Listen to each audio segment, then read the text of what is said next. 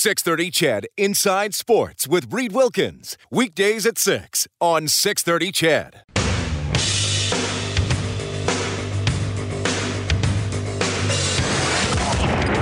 Edmonton's home for breaking news on your favorite teams. Now, Inside Sports with Reed Wilkins on the voice of your Oilers and Eskimos. 630 Ched.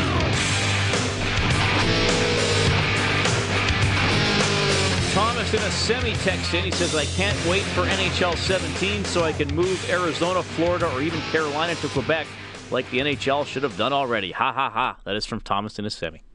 Can you move franchises? Uh, Kellen Kennedy's our studio producer tonight. Can you move franchises on the NHL video games? Uh, yeah, you can. You can? You can. Uh, it's not. You're not physically moving the franchise. What I like to do, and the easiest way to do it, is you delete that franchise in season mode or in be a GM mode off of the uh, the market. Then those players go out as free agents, Yeah.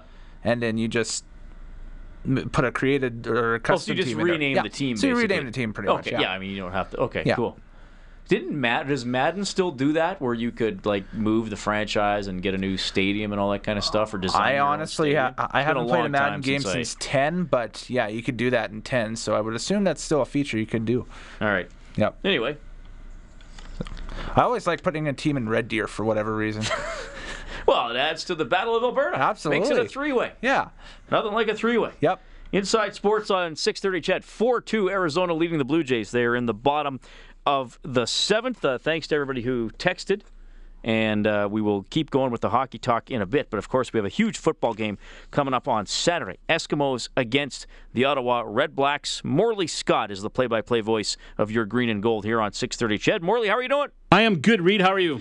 Well, I'm doing great. Looking forward to the Eskimo season opener. Hey, man, I, I get to watch it in Buffalo. Lucky you. Yeah, There's well- a lot of things to do in Buffalo, and watching an Eskimo game would be at the top of many lists. Saturday night in Buffalo. Don't forget the Anchor Bar. I, I, now, have you been there? I have been there, yes, the Anchor Bar, the, the place that invented the chicken wing. Uh, they've got the story, I believe, right on the placemat, and it tells you that the owner figured we're wasting a lot of this chicken here. We're just cutting it off and throwing it in the garbage. Maybe I'm going to deep fry these and see if people will like them. Lo and behold, an industry is born. All right, so that's the story. All right, so I, ha- I have to go to the Anchor Bar at some point. Maybe they'll be showing the Eskimos game. Who knows? Here's here's here's Well, the thing. you're so close to Canada. They got to you get, you TSN. get TSN. They got to get they got to get TSN. Yeah, I think actually, as I re- I haven't been to Buffalo for a long time, but I think actually they got it in the hotels. Well, even better. I could maybe Yeah. order wings into my hotel. exactly. Though I guess you got to go to the actual bar at some point. But last year, I was in the hotel was in Fort Lauderdale for the draft. Probably not on there, eh? No, and I and it was supposed to be on ESPN three, which is only online, Yeah. right? Or maybe it was on ESPN two, but I couldn't get it, and I and I, you needed a pass or something to get it online. So I found a, a website, probably that probably doesn't operational anymore.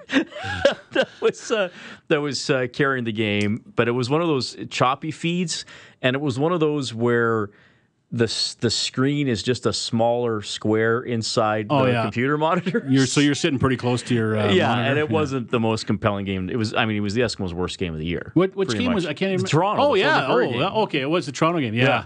yeah, that wasn't a lot of fun. So I'm hoping I can actually There's watch only, it. the only two things I remember from that game is Mike Reilly getting hurt, and it was freaking hot in Fort McMurray. Yeah. Well, so hopefully this year I can watch on an actual uh, television. Yeah. And a, li- a little, uh, little later. If all else so- fails, of course, don't forget 630ched.com. Well, I'll, I'll, of course I'll listen to 6:30 Ched, but you know, match it up with with, with Yeah. the pictures. Anyway, uh, you, I'll look at some uh, some new starters here for the green and gold. That's pretty much nailed down now. We're through the preseason. Yeah, it, what it looks like, yeah, they had their first day of practice today, full practice, you know, game planning. They, they kind of flipped the switch a little bit today, right? As as they get set, there's a lot fewer fewer guys on the field, and the focus has changed a little bit as they're getting set and game planning for the Ottawa Redblacks. But yeah, it looks like the changes, uh, the majority of changes on the team are obviously in the defensive backfield.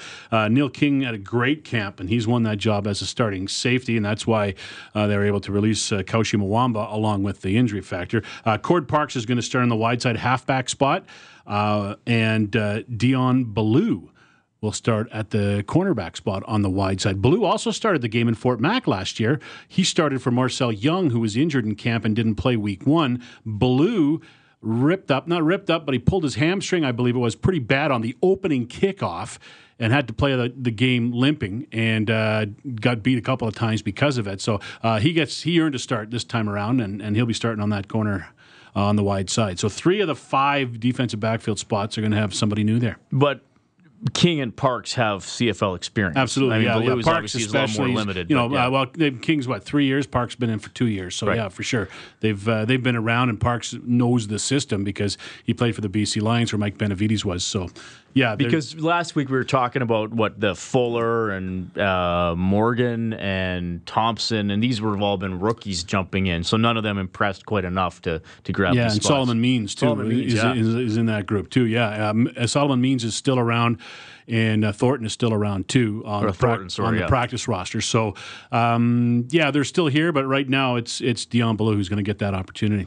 All right. Well, and it'll be interesting to see against Ottawa because last year, I, I mean, I was looking back at some of the CFL stats today, and Henry Burris had a thousand more passing yards than the next best quarterback. Now, part of that was because several quarterbacks didn't play the entire season, but still, I mean, Ottawa. Went, went a long way last year and obviously made the Grey Cup. So, I mean, Ottawa is a big question mark for me because I know they have a lot of key guys back and um, Burris is a year older and a year wiser, I guess. But Yeah, now he's got some experience. He might be pretty good. but you'll wonder. I mean, you'll wonder too if if they can repeat that because let's face it, Yeah. they they uh, Hamilton wasn't at at full power They- throughout most they- of the year. There are some things going on in Ottawa that I think could be problematic for them. First, they lost the best OC in the league, right? In Jason Maas, who's now the Eskimos head coach. Uh, they've lost their starting running back already for the season with a, a ruptured Achilles, so they got to play that one out. They had 4,000 yard receivers last year. That's going to be pretty hard to duplicate, I would think, this year. And what is the factor? Could there be a little friction in Ottawa if Henry Burris doesn't play like Henry Burris has played the last couple of years because Trevor Harris is there and he's signed to be the starter there at some point. Burris is already re signed for next year as well. So now Harris has got a little bit longer to wait, possibly. And and what happens if Henry struggles? Is there going to be a Henry Camp and uh, a team Henry Right. and a team Trevor? Like that has an interesting way of playing things out in Ottawa. So they've got to be very careful there. I think Rick Campbell is sitting on a time bomb only if Henry Burris doesn't play well, and he might have to manage that. Uh, on defense, they lost a couple of key guys. Their their their front line is gone, right? Keith Shologan's gone. They lost uh, Shawn Lemon, and they lost Justin Capicotti. So they've got some issues of working in some new guys on their defensive line. So they've. They've been they were probably hit harder than the Eskimos were. The Eskimos I know lost their entire coaching staff, but they got most of their players, the the majority of their players, especially on offense, coming back. Yeah, Morley Scott joining us inside Sports on six thirty. Ched, get Morley and Dave Campbell and Brendan Ulrich and Blake Dermott on Saturday three thirty for the pregame show here on six thirty. Ched. Five o'clock for the opening kickoff for the opening game of the 2016 season for your Grey Cup champion Edmonton Eskimos. Uh, going to be a good day of sports. We'll have draft coverage from Buffalo from eight to 11 in the morning on 6:30. Ched. Offensively, um, I, I guess if you want to call them new starters, new from last year, uh, John White, who was the starter the year before, had his year blown out last year by the injury, and Chris, Getz, Chris Getzlaff, who's obviously been a starter in the league, um, not for the uh, not for the Eskimos. So two guys, I mean, who looked like I guess you could say their old selves in the preseason. Yeah, for sure. And those are the only two changes on offense. And those are pretty good ads. I mean, you're not t- really taking a step back uh, because they're both real good players, especially White, who have, I talked to him today, and, and he's he says he's over it. He says everything's fine. He's no longer even thinking about his Achilles. You know, he said, I got the hits, I can cut, I can run with the ball, I'm okay. And so he's ready to play the full game on Saturday against Ottawa. And Getzlaff is, is Getzlaff. I mean, he's playing with a little bit of a chip on his shoulder this year to prove everybody wrong. Like a lot of people think he's too old. Uh, he's been hurt the last couple of years. I think you know, he, he only played 10 games last year, I think it was. So he wants to prove that, that he can still play and he can still be a productive guy in the Canadian Football League. So he's playing with a little bit of a purpose this year as well. So offensively, I, I and from what we saw, uh, on Saturday, especially, I think they're going to be fine offensively. What a great start it was with those first Yep. three plays and, and into the end zone. Uh, and and defensively, look at the numbers. It- you know, the starters didn't play a lot, and the Eskimos only gave up 16 points in two games and one touchdown defensively. Right. Uh, of course, there was a touchdown given up by the offense on the fumble, right in Calgary. Yeah. But man, the defense looks good. Uh, uh, as you know, defense wins championships. Offense sells tickets. I predict a lot of wins and a lot of crowd, big crowds to watch because the Eskimos got both both of those sides going. Well, right I mean, you know how I feel about Walker having him for hopefully 18 games. Yeah. Um, and how that could possibly open up things for for Bowman, who I mean, sure, is he is he in the second half of his career? Absolutely, but I but I mean, he still looks pretty dangerous. He's been And- the most dominant receiver in the league for two and a half years. That's right. So you can't argue that. And John White, and what I'd like to about Saturday's game, and again, we'll see once it's starter versus starter for 60 minutes week after week.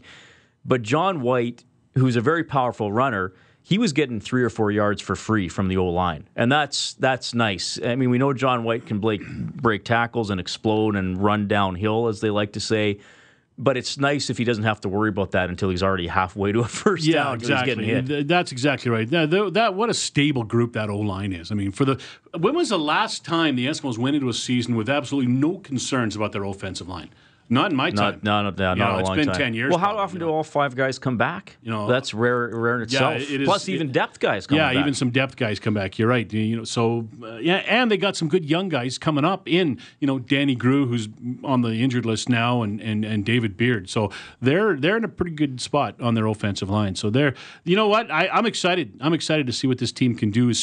I really love the enthusiasm I'm feeling from the offensive players. I really think they're enjoying playing for an offensive head coach because that hasn't happened here since well Danny Maciocia, right? I guess you know. So it's it's been a long time. So uh, none of these guys except Calvin McCarty were here at that point. So they're really enjoying it. They're really enjoying uh, the playbook that that Jason Maas has brought with them.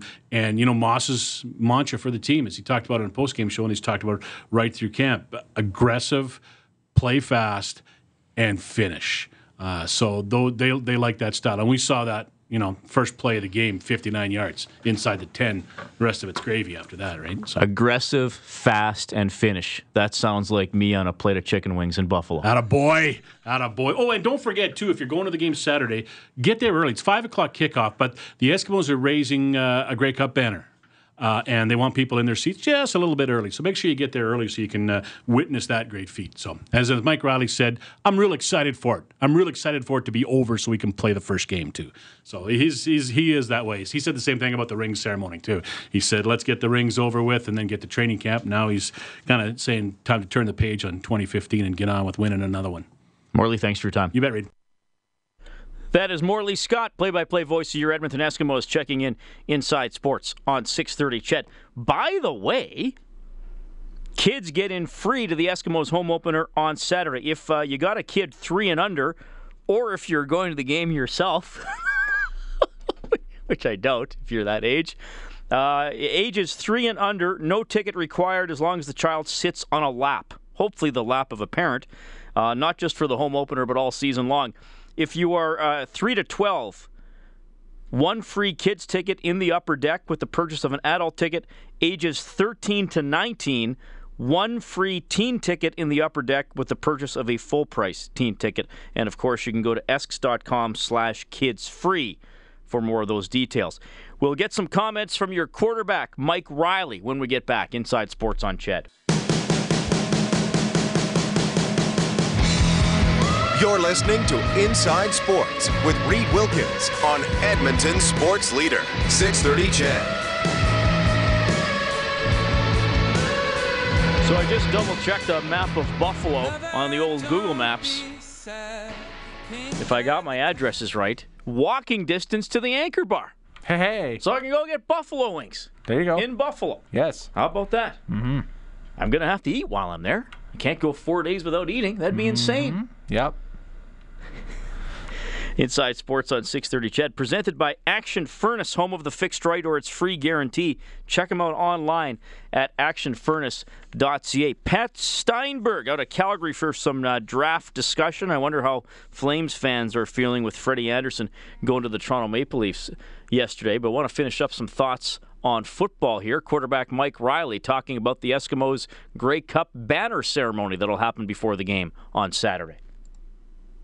Well, I'm excited for it. I'm excited for it to get over with. I want to play the football game. Um, you know, and it's it's obviously a symbol of all the hard work that we put in last year. But uh, I think more than anything, it's a reminder of what we have up against us this year. And and you remember everything that we had to go through last year to, to win that championship. We're going to have to go through even more you know, in, in, whatever whatever form that takes. So, um, you know, we're ready for that. It's a long road, but uh, it all starts week one against Ottawa. And like I said, I, uh, that's great that they're putting the banner up, but I want them to get that done and over with so we can play football again. It's kind of almost more for the fans than for yeah, for sure. You know, I mean, it, it, it's great for the city. It's great, uh, you know, that we were able to bring the Grey Cup back for them, and, and, that was what we were extremely excited about doing.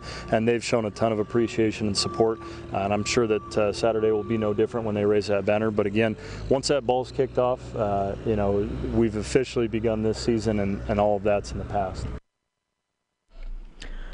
All right, Mike Reilly. Yeah, this is an Eskimos team that doesn't dwell on the past. They didn't dwell on that 4 and 14 season a couple of years ago. Then they went 12 and 6, then 14 and 4.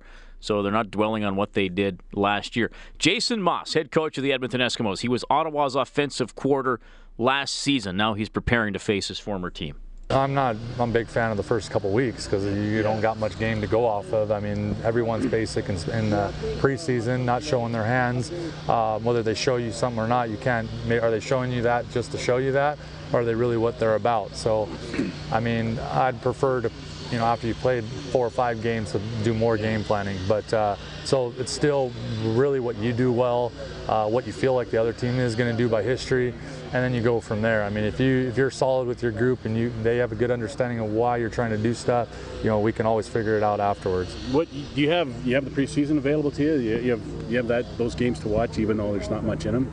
Yeah, like from, I said, you Ottawa. you go ahead and yeah. watch the Hamilton game yeah, and see how many yeah. guys were playing in that game, and you tell me how you're going to game plan them. So, I mean, like I said, the preseason's one thing to see. You get get to see the first game, the the players that played that are going to still be on the roster. That's great to see. The schemes that they're running, you just don't know if that's more of you know is that their base stuff? What's their their, their good stuff they get to? So, you know, you look back to last year, but are they changing it? Did they self out themselves and figure out some things they want to, some wrinkle they want to throw in?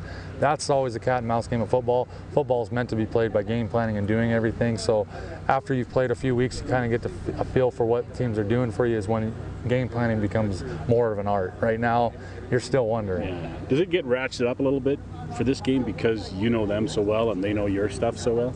Um, you know, I, I, think the the cat and mouse game or the X's and O's thinking game, you know, you could start overthinking things. I think more than anything, and uh, I know Rick well enough to know that, you know, he wants his guys to play fast and not think too much. And uh, you know, it's it's it's going to be interesting how much they're thinking about things because I, I, I'm kind of wondering the same thing. And but you know, you do what you do best at the end of the day when you don't know what the other team's going to do exactly. So uh, I've always said that, um, and we'll stick to what we do. You don't outsmart yourself, right? Exactly. I mean, how, how do you put in a whole bunch of stuff and you don't know exactly what the other team's going to do, uh, specifically what they're going to do? You have a great idea, but you know, do they change what what their mo is? That's a good question to ask, and we'll find out when we play them. There we go, Jason Maas, ready to rock and roll. Eskimos against the Red Blacks on Saturday. By the way, Scott Johnson, our City Hall bureau chief, tweeting out a picture earlier today. The signage going up at Rogers Place. He had a picture of the R being installed outside the building. Blue Jays trailing 4 2 against Arizona. That game is in the bottom of the eighth. We will keep you updated on that one. Coming up, Pat Steinberg my buddy out of Calgary will talk a little Flames. We'll talk a little draft speculation. Still a bunch to get to here on Inside Sports tonight on 6:30. Ched. My name is Reed Wilkins. I will talk to you after the news, traffic, and weather.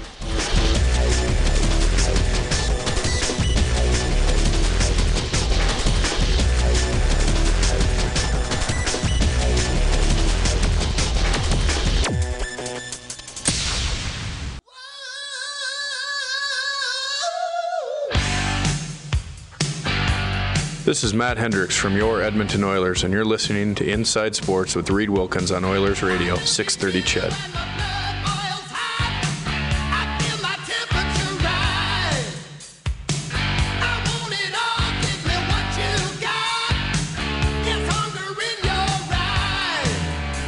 Oh, a little kiss tonight, eh, Kellen Kennedy? You got it. Haven't heard from them for a while. That's one of your favorite bands, isn't it? Yeah, coming to town July 12th. Are they really? Are you going? Yeah, man. Where are they playing? Rexall. Uh, are they still wearing the makeup, or is it Sans makeup? No, it's full makeup. How old are they now? Uh, way old. I, am gonna Google. Uh, what's the one guy? Paul Stanley. Yep. Not former U of A Golden Bear Rick Stanley. To throw in a local basketball reference, Paul Stanley is uh, he's only 64. Uh, what's the other guy? Gene Simmons. Yeah, I think he's. Uh, I think Gene might be older. Gene Simmons is uh, 66. Yes, by a couple of years. Okay.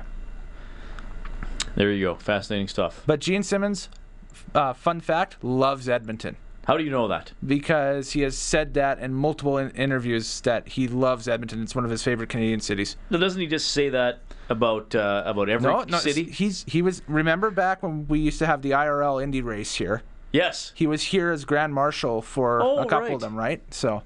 Oh, cool. Yep. Uh, Steinberg is ready now. I think he was getting his hair cut. Ah, okay. We're going to bring Pat Steinberg on. The Blue Jays are, are uh, trailing Arizona 4 2. That game is now in the top of the ninth, so they'll have to try to uh, to pull it out. You can text 630 630. A couple of uh, your text messages that I will get to when we bring Pat on. The full Oilers schedule is out. I got a blog on it on 630ched.com. You can check that out. And of course, uh, there are links on our website, or you can just go to the Oilers page to get the entire schedule. They open up with a home and home series against the Calgary Flames. And I believe Pat Steinberg from the Flames Radio Network is now finished his haircut. How beautiful do you look now, Pat? I'm freshly shorn and ready to dazzle you come Buffalo. Oh, go, oh, you got a haircut just to impress me when I see you in Buffalo. That's nice. I do everything I do in my life is to impress you or with you in mind. So why, why would this be any different? So it's like I'm the subject of the Bryan Adams song from Robin Hood, Prince of Thieves. Absolutely. Everything I do, I do it for Reed. I wasn't sure if you were old enough to get that reference. Of course I would. Give your head a shake. Pat Steinberg, part of our draft report for NAIT's Computer Training Center. Heat up your computer skills this summer. Enroll now for July courses at nait.ca slash CTC. Uh, I'm going to start off with a text message from a listener. How's that, buddy? Sure. Matt says, Hey, Reed, Craig Custance is reporting tonight that Goligoski has signed a five-year deal in the neighborhood of five and a half million per season. Do you think that sets the market for defensemen? If so, could Jason Demers be had for less than five million per season? Well, my answer, Pat and Matt, who texted in, uh, you know, Goligoski had 37 points. Now, o- only five goals, but he did have 37 points. Demers uh, had 23 points, granted in only 62 games, so you can say he might have got 28, 29 or whatever. Uh, I, w- I would think if the Oilers pursue Jason Demers, uh, hopefully you're not paying him $5 million a season. I, I would certainly hope not. I know guys in free agency tend to get overpaid. The Oilers did it with Sekera, um, but I, I would think if the Oilers want to add Demers, and there may be a partnership that works there, it's got to it's got to be under five in my mind, Pat. Well, it's funny because if, if you were to ask me who I would rather take in free agency, Goligoski or Demers, I would lean towards the latter 10 times out of 10. It's funny because if, if we were to go back a year, year and a half ago and say, would there be a team that would, A, trade for Goligoski's rights and B, give him that contract, we probably all would have said, no, you're crazy. Because remember, for the longest time, Goligoski was kind of like the, the guys like, you gave up you gave up James Neal for that? And I mean, look, Goligoski had a much better season. He played top four minutes. I think he was number two on the team in terms of ice time uh, behind only John Klingberg, if I remember correctly. He was right up there near the top. So he certainly has has been able to, to win back some of his fans after what was a pretty disastrous start to his time in in uh, Dallas. But Demers to me is one of those guys that I, I would feel more comfortable with Demers on my team in a top four situation in in all situations than I would with Goligoski. I think Goligoski is one of those guys where I feel a little bit more nervous in in some defensive situations and in some head-to-head situations, whereas I'm a little, I'm a lot more comfortable in in some of those spots with Demers. So Demers, and the, the good news about Demers is he, he might be a better all-around defenseman than Goligoski is, but because his point totals have never historically been high, and Goligoski's been able to post some pretty decent points and is able to put up some decent points in the power play. A lot of times, even still, with analytics becoming more and more and more a part of you know what we do in, in hockey, what you're what you're paying for still is production. Goals, assists is still the, the main thing we pay for uh, in, in this day and age. I, I think Demers could be had for under under five million, and, and I think that would be a, a pretty decent deal.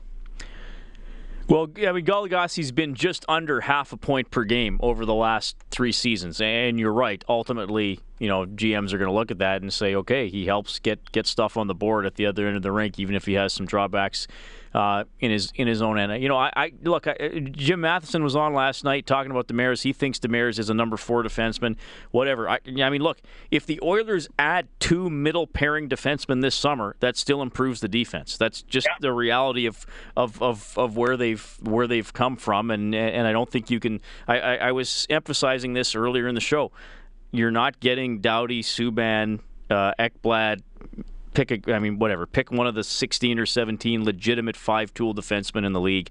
You're not going to trade for one of those guys. They, they, they don't get moved. So, uh, uh, so the Oilers will get somebody in the Demers Hamonic mold, I think is fair to say. Hopefully, two of them, and then they go from there. And you're right. That, that instantly improves them from where they were last year because, and I'm not trying to take shots at the team from three hours south, but, you know, we all know what the biggest drawback on this team is right now. It's depth defense. I certainly wonder how things look and, and how how how much of an impact it would have made if Klefbom been healthier. Because I, I really like I'm a huge fan of Klefbom. I remember going back to the draft. They took him later in the first round. I, I remember sitting there saying to myself, "Man, I think the Oilers got a steal right there." And and now that he is starting to turn into more and more of a legitimate NHL defenseman, that that looks like it continues to be case. So I think I think with I think Klefbom and the way that he progresses, and and you know with with Nurse and uh, and and Sekera in the fold, I think a couple more of those guys like you talk about because you're right, it is so unlikely that one of those true top pairing defensemen uh, becomes available. Yeah, you upgrade your defense, and it doesn't necessarily mean that you upgrade it to the point where they're going to be a Stanley Cup contender next year, but it's it's a process of, of slowly coming around to it. And, and if you know you have a, a nurse or a Klefbom or somebody that gets, gets drafted this year or next year or something like that, who eventually can turn into you know that quote unquote five tool defenseman. It's the same conversation we're having down here with goaltending. Everybody here is talking right. about well they, they need to go out and get their number one goaltender this summer. Like no, they don't because if they can find it, great. If they can if they can you know pay a decent price for uh, uh, number one goaltender and, and Ben Bishop's available and it's not going to cost you an arm and a leg and another arm, then okay, sure, let's have that conversation. But if Bishop's going to be too expensive and Fleury's going to be too expensive, it doesn't make sense for where your team is right now. Okay, well, you don't have to do it this summer. You can wait until there's a better deal out there next summer, and you can still upgrade your goaltending. It just doesn't need to be the upgrade that is is going to be the guy that maybe when you're ready to win a Stanley Cup or compete for one will be your goaltender. Because you, go say they sign James Reimer for two years, goaltending's still better next year. You've still upgraded your goaltending position, and you've given yourself a little bit of time to continue finding the guy that eventually is going to be your answer. And I look at it the same way with with the Oilers and the blue line. If, if you can't find that guy this summer, you still need to upgrade your blue line, right? Right. Uh, I'm glad you brought up the goaltending there. Give me a sense of, of the reaction yesterday when when uh, when Freddie Andersen wound up going to the uh, to the uh, to the Toronto Maple Leafs. It was it was a pretty disappointed reaction. Man, like that was the guy that everybody had targeted. And while I did I did as much as even myself, I was like, yeah, if, if I could choose one goalie that I think makes sense for the Flames, it's Freddie Andersen. But there was always that caveat of, well, Martin Jones went from L.A. to San Jose, but they needed to use Boston as an intermediary. Intermediary, so I don't know how keen Anaheim was going to be to trade Andersen in division, specifically knowing that you know the Flames are one of their top rivals. They've had a playoff meeting with them in recent years. Uh, there's there's not a lot of love lost with Kesler and Bieksa there, and going back to you know their time with the Canucks. And so so that there's a pretty decent rivalry. I would say Anaheim is one of Calgary's top three rivals at this point. So I don't know how I don't know how eager Bob Murray was going to be to move Andersen, at least for the same price that Toronto gave up. I think Calgary would have had to pay more. So uh, there was always that caveat, but yeah, I think it was disappointment because Andersen, Andersen is the I think of of the potentially available goaltenders the most attractive for a few different reasons. First of all, now he's Maple Leaf, so this is all post haste, but uh, the the the fact that he is young you know, 26, 27 years old. That's a that's a check mark. The fact that he has number one goaltending experience and in the postseason has had success doing so, that's a check mark. And the fact that his contract is controllable by you as a restricted free agent, that's a check mark. So you could control how he fits into his into your cap as opposed to inheriting a contract that was signed for another team's cap as opposed to yours. And all the other goaltenders don't check off all three of those boxes. Ben Bishop doesn't. Marc Andre Fleury doesn't. Uh, Jimmy Howard doesn't. Brian Elliott doesn't. Freddie Andersen, for so many different reasons, was I think the best target. So when when he was traded to Toronto and then signed that five year deal with them, yeah, it was disappointing because I think a lot of people thought that he might be the guy, and all reports suggest the Flames went hard after him, but. The same, the same could very well have been true with Andersen as, as what might be true with what's going on right now asking prices just might be too high for the Flames to do something and, and have it make sense. They could go out and trade number six overall and, and, and trade a prospect and bring in one of these goalies. Sure, but does that really make you better going forward? I, I don't know. Um, and, and for the long term, I don't know. So that's, that's what they're weighing right now. And because Andersen was the best available target for where the Flames are right now, there are a lot of people disappointed when, he went to Toronto. Pat Steinberg joining us from Sportsnet 960, The Fan in Calgary. He hosts the Calgary Flames radio broadcast. We're both uh, getting ready to head to uh, Buffalo for the National Hockey League draft. All right, Calgary is uh, slated to pick sixth overall. Do they go big Logan Brown? Do they grab the first uh, defenseman off the board? Maybe a Juolevi or a Sergachev or something like that. What's your sense there, Pat?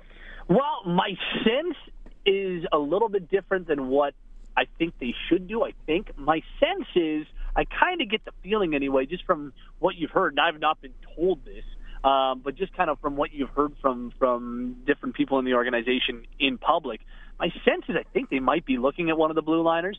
Uh, I know that Conroy, Craig Conroy, the assistant general manager down here, has talked about Juolevi glowingly many times. I think Conroy likes him quite a bit, so it wouldn't surprise me if they went with the London Knights defender.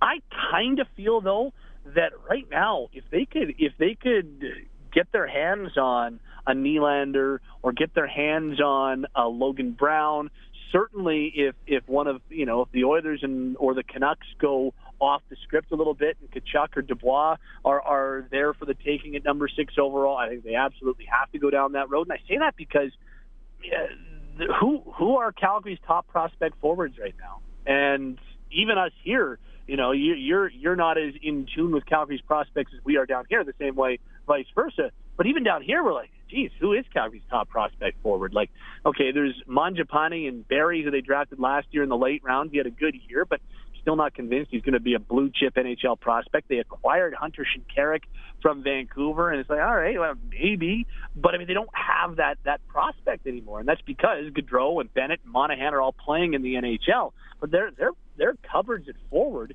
are fairly thin. Whereas on the blue line, they drafted Kylington last year, they drafted Anderson last year, they drafted Hickey two years ago. Uh, Wotherspoon seems like he's a guy who might be NHL ready finally for the full, you know, for a full season they're they're a little bit better off in terms of defensemen in the system. Forwards, they've got some guys who might turn into decent role players, decent bottom six forwards.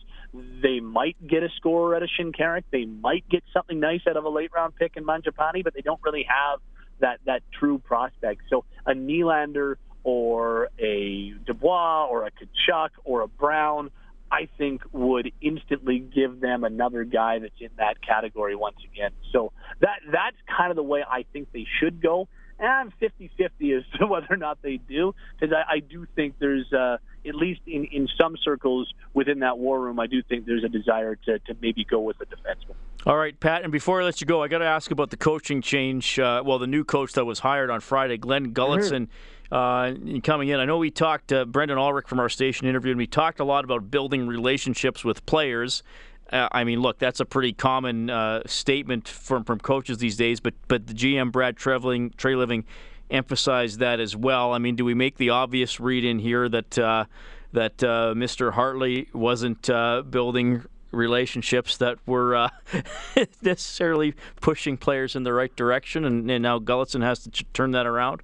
Well, I think that the way Hartley went about things did get stuff out of players for a time, but I think that the message certainly wore thin. I think he, there's definitely. Um, I've never been coached by either guy, just for the record, but from what I've been told, you know, Bob Hartley much more of a taskmaster, much more of a hard ass, whereas you know, when you're talking about Glenn Gulutzan, he's got a reputation of being a far more player-oriented coach, a guy who uh, is is a little bit more inclined to listen to his leaders. And one of the things that he said at his news conference I thought was really interesting was he talked about you know being in tune with his leadership group and and really using them as as a gauge and a barometer as to where where the team is right now. So Bob Hartley, they didn't get days off practice. The only time they got days off practice was when the CBA said they had to. Otherwise, I mean, they they, they were practicing. They were tired. No, you're on the practice ice. And every once in a while, there'd be an optional or something like that. But for the most part,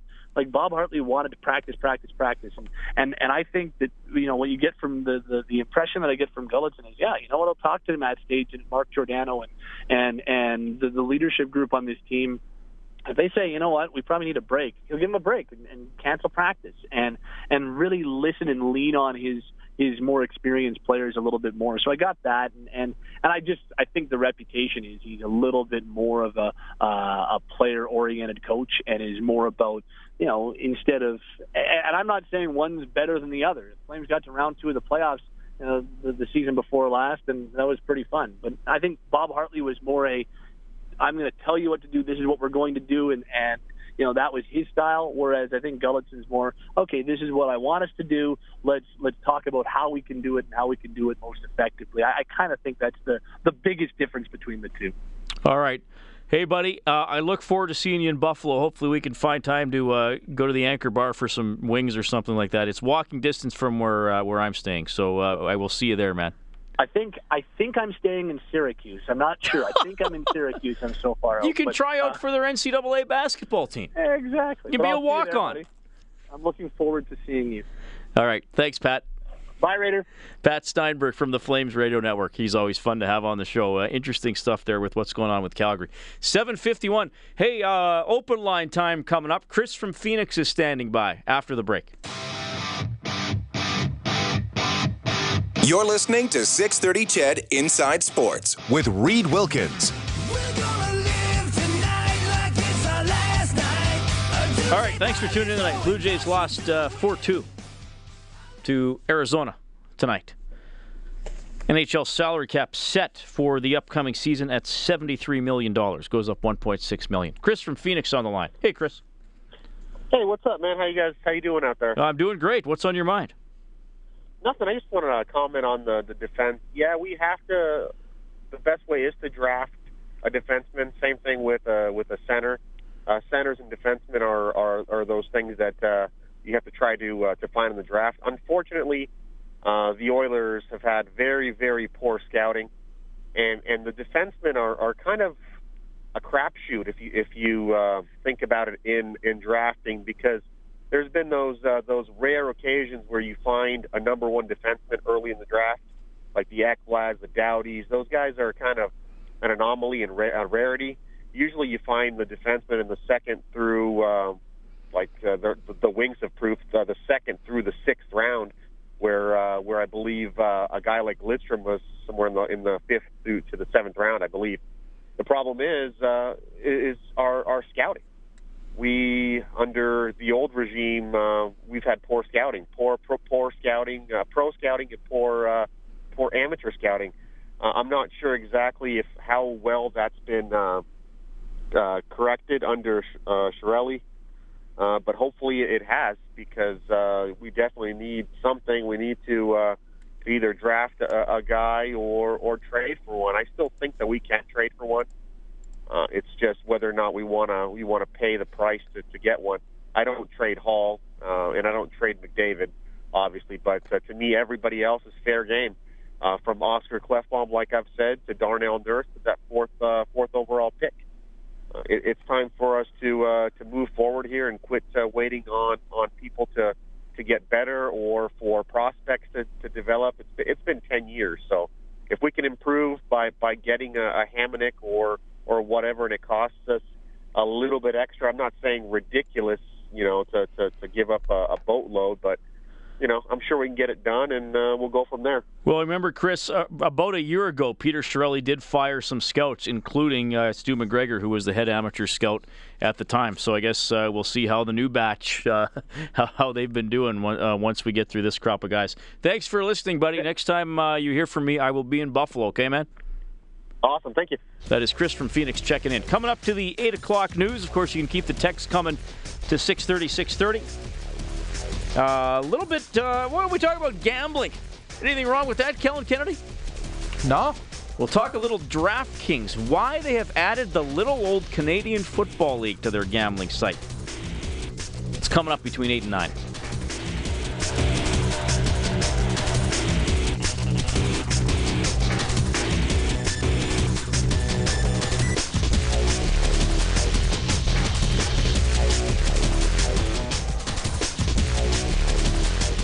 630 CHED Inside Sports with Reed Wilkins. Weekdays at 6 on 630 CHED.